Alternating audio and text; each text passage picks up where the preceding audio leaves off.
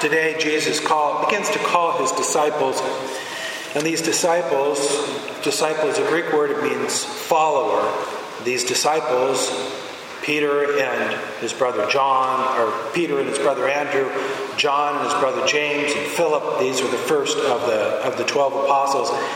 These, of course, will, these disciples will later become apostles, and an apostle is a Greek word meaning sent, and these men will become the priests. And just a word, this is not what my homily about, but this is really important to, to know that Jesus founded the church on the priesthood. He didn't found it on even the Eucharist. The Eucharist comes from priests. He didn't found it on the laity or parishes. He founded the church on the priesthood. So the church is only ever is holy or sick as the priesthood. So please know that, know the importance of priesthood for God and, and for the church and for our faith, etc. All right. So today he's beginning to call these guys to him to follow him, and Jesus has some kind of magnetism about him. I mean, they wouldn't just leave their nets and whatnot and journey for days and days on foot following a homeless man who said, Come and follow me. They're following Jesus because there's something about this guy, even before they've seen the miracles. There's something about this guy that is compelling to them. And then Jesus begins to perform all those miracles that we begin to hear about. We even begin to hear about those miracles here in this gospel, curing every disease and illness among the people. And over time, you know, their, their trust in Jesus, their relationship with Him begins to grow and grow and grow.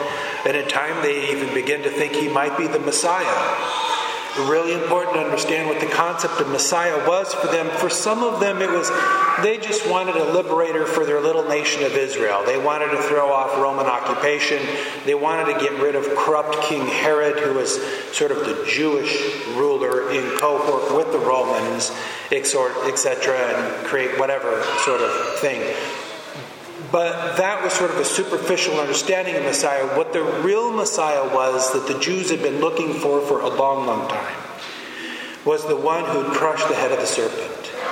So, the reason why in the Old Testament and the New Testament genealogies are so important, like the New Testament begins with, you know, Adam and Eve and then it goes all the way to Jesus, etc., is they all understood that from Eve would come the seed that would crush the serpent's head. The one who betrayed the human race in the Garden of Eden would ultimately be destroyed by someone. And the someone would come through the line of Eve.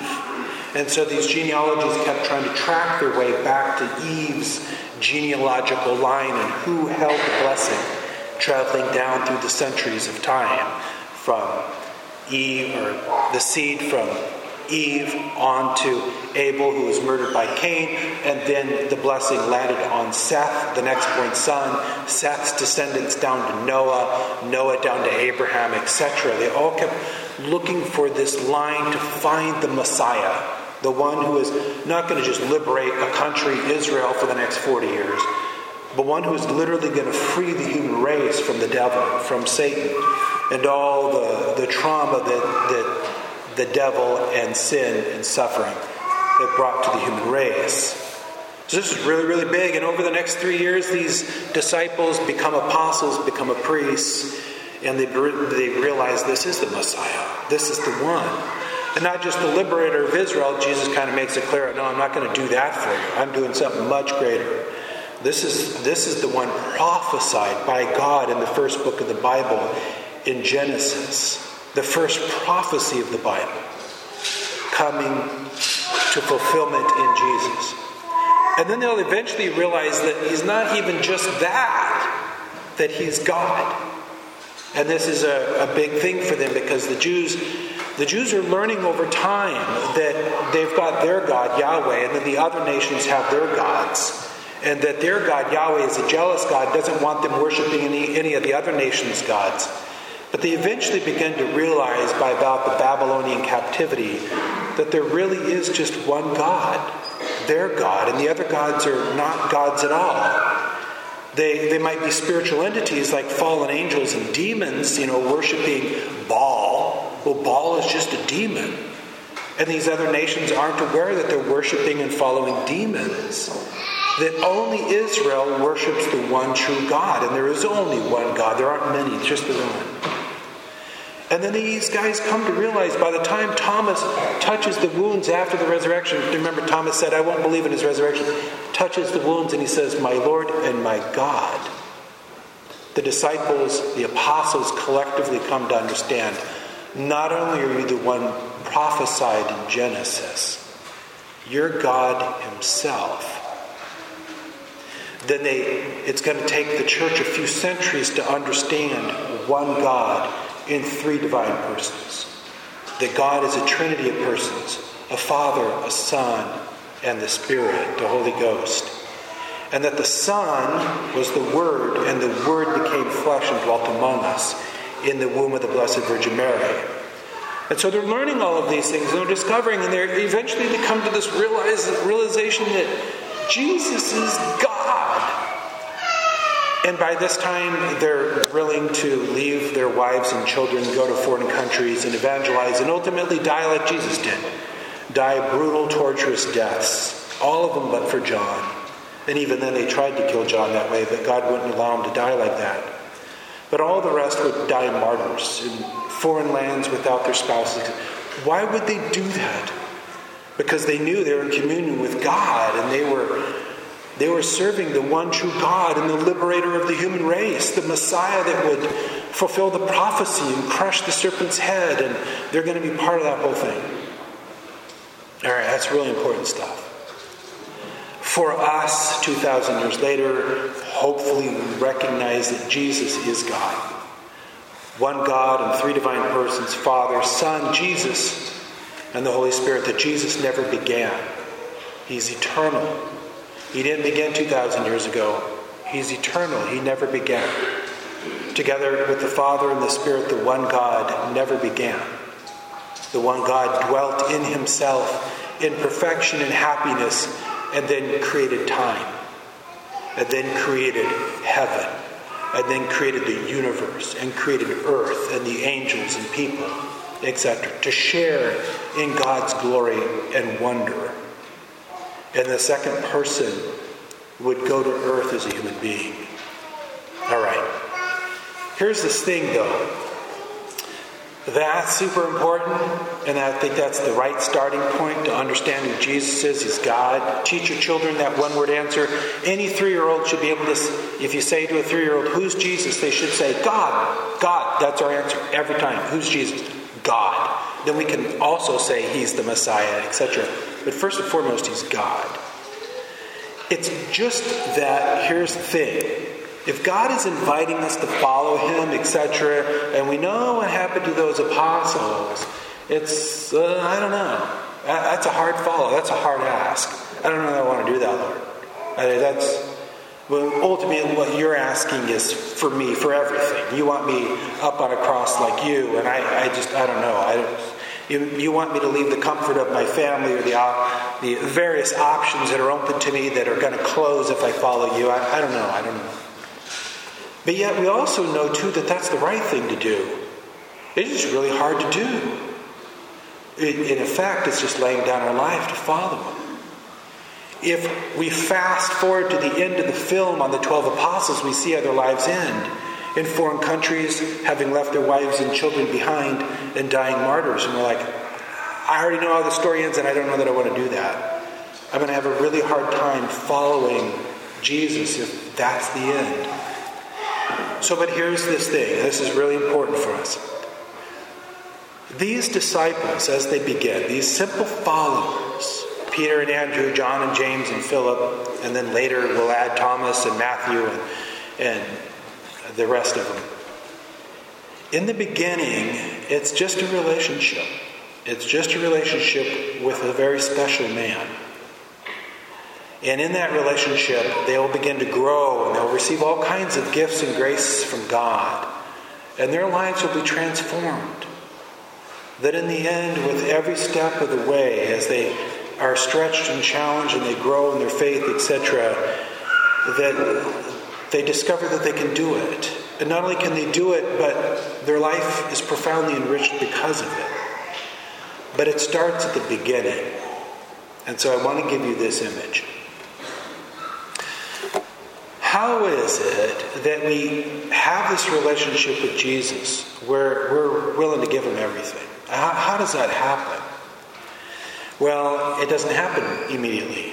It takes time, like it did for the apostles. But it certainly needs prayer, daily prayer. And by daily prayer, what I mean is focused time with Jesus every day. So here's Father Nathan in my chapel praying my holy hour. I'm in there praying, I'm saying my office, I'm, I'm, reading through the prayers in my office and all that. The next thing you know, this is I'm literally taking real life examples. I'm thinking, do do two Whoppers equal the calorie count of Whoppers and fries? Because if they do, then I don't need the fries. I can just get two Whoppers. And then I look up and Jesus in front of me and I'm like, I'm so sorry. I, I was somewhere else. Or, you know, if I were the Pope, this is what I would do. And then I spend like 10 minutes being the Pope. And then I come back and I see Jesus in front of me and I'm like, ah, I'm so sorry. So, with a family member, let's say a spouse or a child in need or whatever, they need your undivided attention right now. That means you stop doing the dishes or you stop watching TV or you put your newspaper down or whatever, and you, you sit up and you look right into their eyes and you give them your undivided attention. They need you right now. They need to talk about something. And you can't, you can't be somewhere else. You need to be focused and with them right now. We all know what that is. We've all done that. We need to try to do that every day in prayer with the Lord. To give Him some focused time where our, our attention is not divided. We're focusing on you now. You have my undivided attention. And in that moment of prayer every day, we begin to talk to Him. And He talks to us. But if we don't give him our undivided attention, we can't hear him. We can't hear him. And our relationship doesn't go beyond this, stuck, immature place. So we have to pray every day. We have to pray every day. And we have to give Jesus our undivided attention in that prayer every day. And then the next thing is this.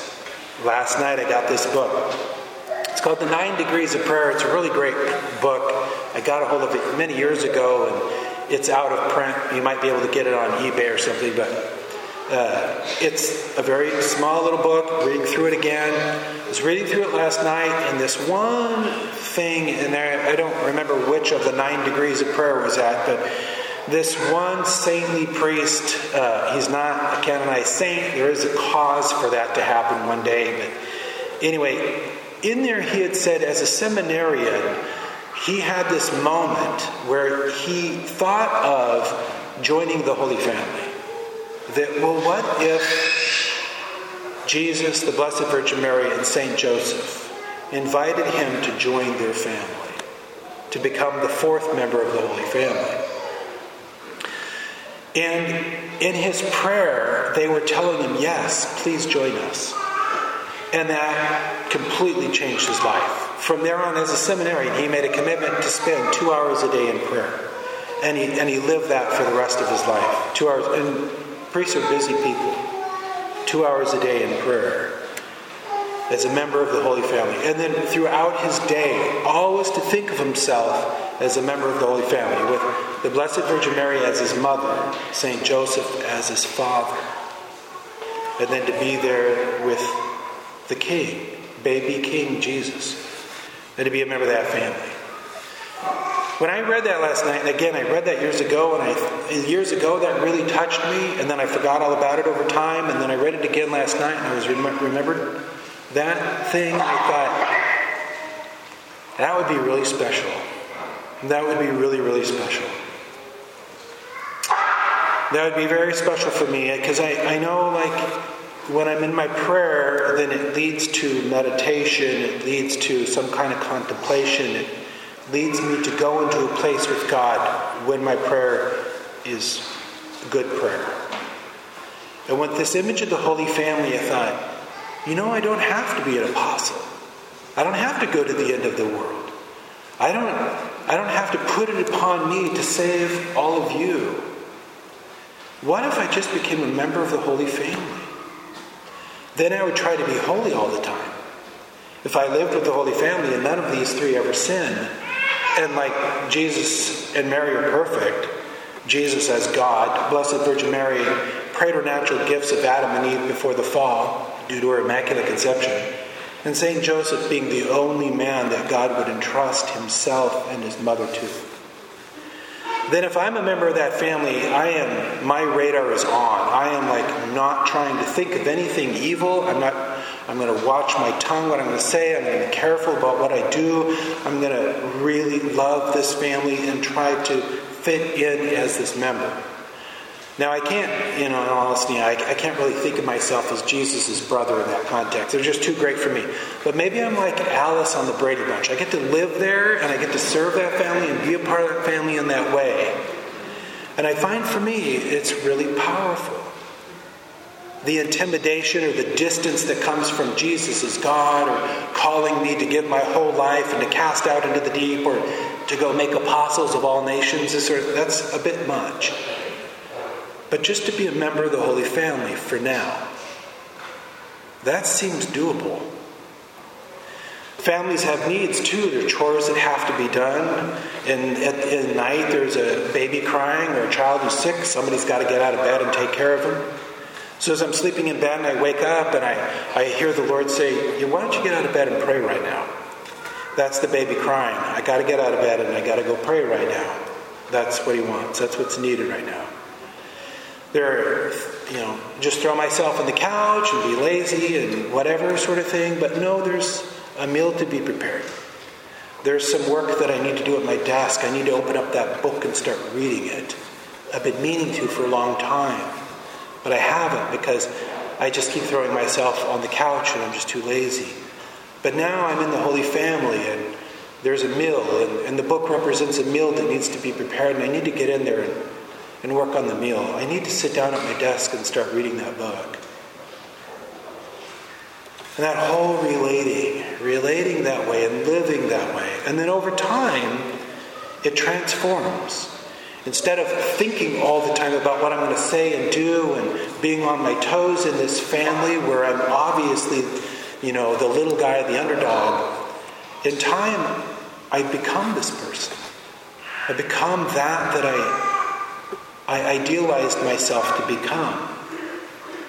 And then from there, God can do anything with me. He can do anything with me. And it's God doing it, not me. Anything with me. So I put that before you. That today Jesus is calling, He's inviting. He doesn't have a gun at anyone's head. He's just saying, Come to me, follow me. For now, don't worry about going to another country or converting the world or whatever. Just for now, join me. And if this image helps you, join me in my little holy family in Nazareth. Just dad working as a carpenter and the chores and the things that have to be done. Being a responsible member of this family. Trying to emulate dad and mom and Jesus. Trying to be holy. And then from there, great, great growth, great fruit will happen. And I think that's an accessible image, something that we can all understand and strive to do and to be. And if we do, if we strive to live that, there will be great fruit, great graces, and in time, great conversion. And God will be able to do amazing things with us through that conversion.